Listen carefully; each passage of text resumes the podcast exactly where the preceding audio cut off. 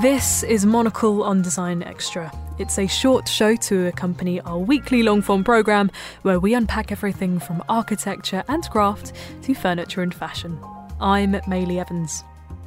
One of Italy's oldest design brands, Bonacina, is known for its handmade furniture, fashioned from rattan cane, often drawing from the in house designs and projects from the likes of Gio Ponti and Franco Albini.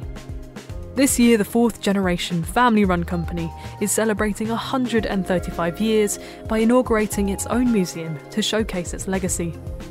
It's over to Antonia Bonacina to tell the story of one family's commitment to timeless design made in Italy.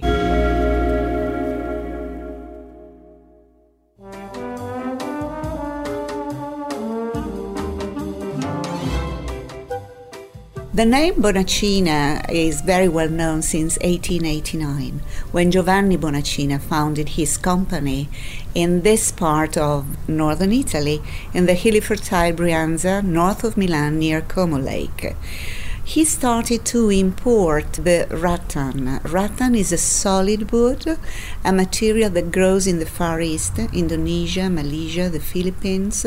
We import the raw material and we manufacture everything by hand in Italy.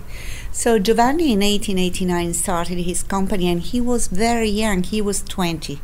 He went for four years to a very important school in Milan called Scuola di Arti e Mestieri, so it's a sort of arts and craft, and he was absolutely brilliant in designing furniture.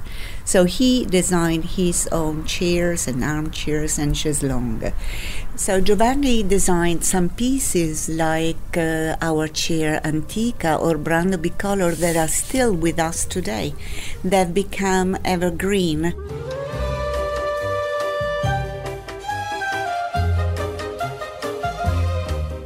Vittorio, who was Giovanni's son, took over after the Second World War. So in the 50s, he started working with Franco Albini and in general, we could say that he and his wife Carla, who has been working with him all through this period, I mean, she's been working for 70 years almost, they together, they hosted all these young architects who came from the Milan Polytechnic and later they became the so called great masters of the Italian design. It was the years of the Italian Revolution. So, with Gio Ponti, Joe Colombo, Franca Helg, Franco Albini, Marco Zanuso, Ico Parisi, they approached our company, and most of their pieces have become iconic they are in museums like the MoMA in New York, the Triennale Design Museum in Milan, Vitra Weil am Rhein in Germany.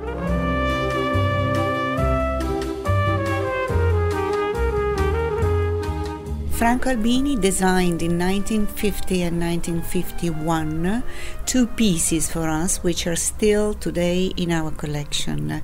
One is called Margherita, and Margherita in Italian means daisy, it is the flower. So the idea was to, if you think at a daisy and you look at it from the top, you would see our chair with a cushion in the middle and all the petals around it. And Margherita was the first chair ever made without the classical four legs. It's the idea really of a flower, an organic, beautiful shape, timeless when you sit, it really absorbs the weight of your shoulders.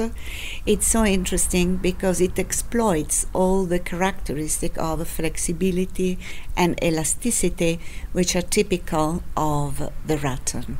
The third generation is Mario, a designer, so Vittorio's son and Giovanni grandson.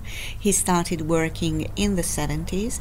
He has developed most of the iconic pieces that we still have today in our catalogs. And beside his own creation, he has been working a lot with Renzo Mongiardino.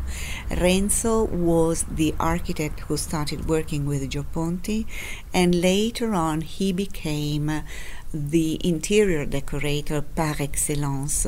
That's to say, we've been working with Renzo to the most, let's say, international, uh, today we would say VIP rather than. Uh, you know, the most important families of the European aristocracy, and not only. Today, with our kids, Elia and Margherita Bonacina, the company continues. They've taken their own heritage. They love what it has been done and they respect it, and they have their own project. The most important aspect of this project is that since 2015, we are transforming all our beautiful pieces also for the outdoor use. What do I mean when I say the outdoor use? I mean that rattan is a solid wood, so it is for indoor use only. It needs to be protected, it is a natural material. On the contrary, if you want to use pieces outdoor, what we offer today is a structure which is made of aluminium powder coated and is still hand woven in Italy. We have dedicated an area to build a real museum so that the fourth generation could be described for the work that they've done, for the partnership that they've done with the interior designers, and with all the projects that we've been working at all through these 135 years. We thought to guide our visitors through the museum in order to show how the design evolution over 135 years has changed. Inside the museum, we now have some prototypes of 1910 or we have pieces that have won the so-called Compasso d'Oro, which is like the Oscar for the filmmakers. We have the first Gio Ponti chair designed in 1963.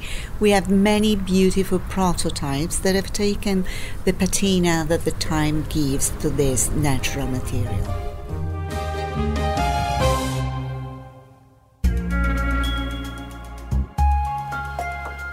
My thanks to Antonia Bonacina and to Ivan Carvalho for that report. That's all for this week. If you're eager for more design stories, then listen to our full length programme, Monocle on Design, airing on Tuesdays at 8pm London time. Or, if you prefer print, then pick up a copy of Monocle magazine on all good newsstands now. Today's episode was produced by me, Maylie Evans, with editing help from Sarah Nichols. Thank you for listening.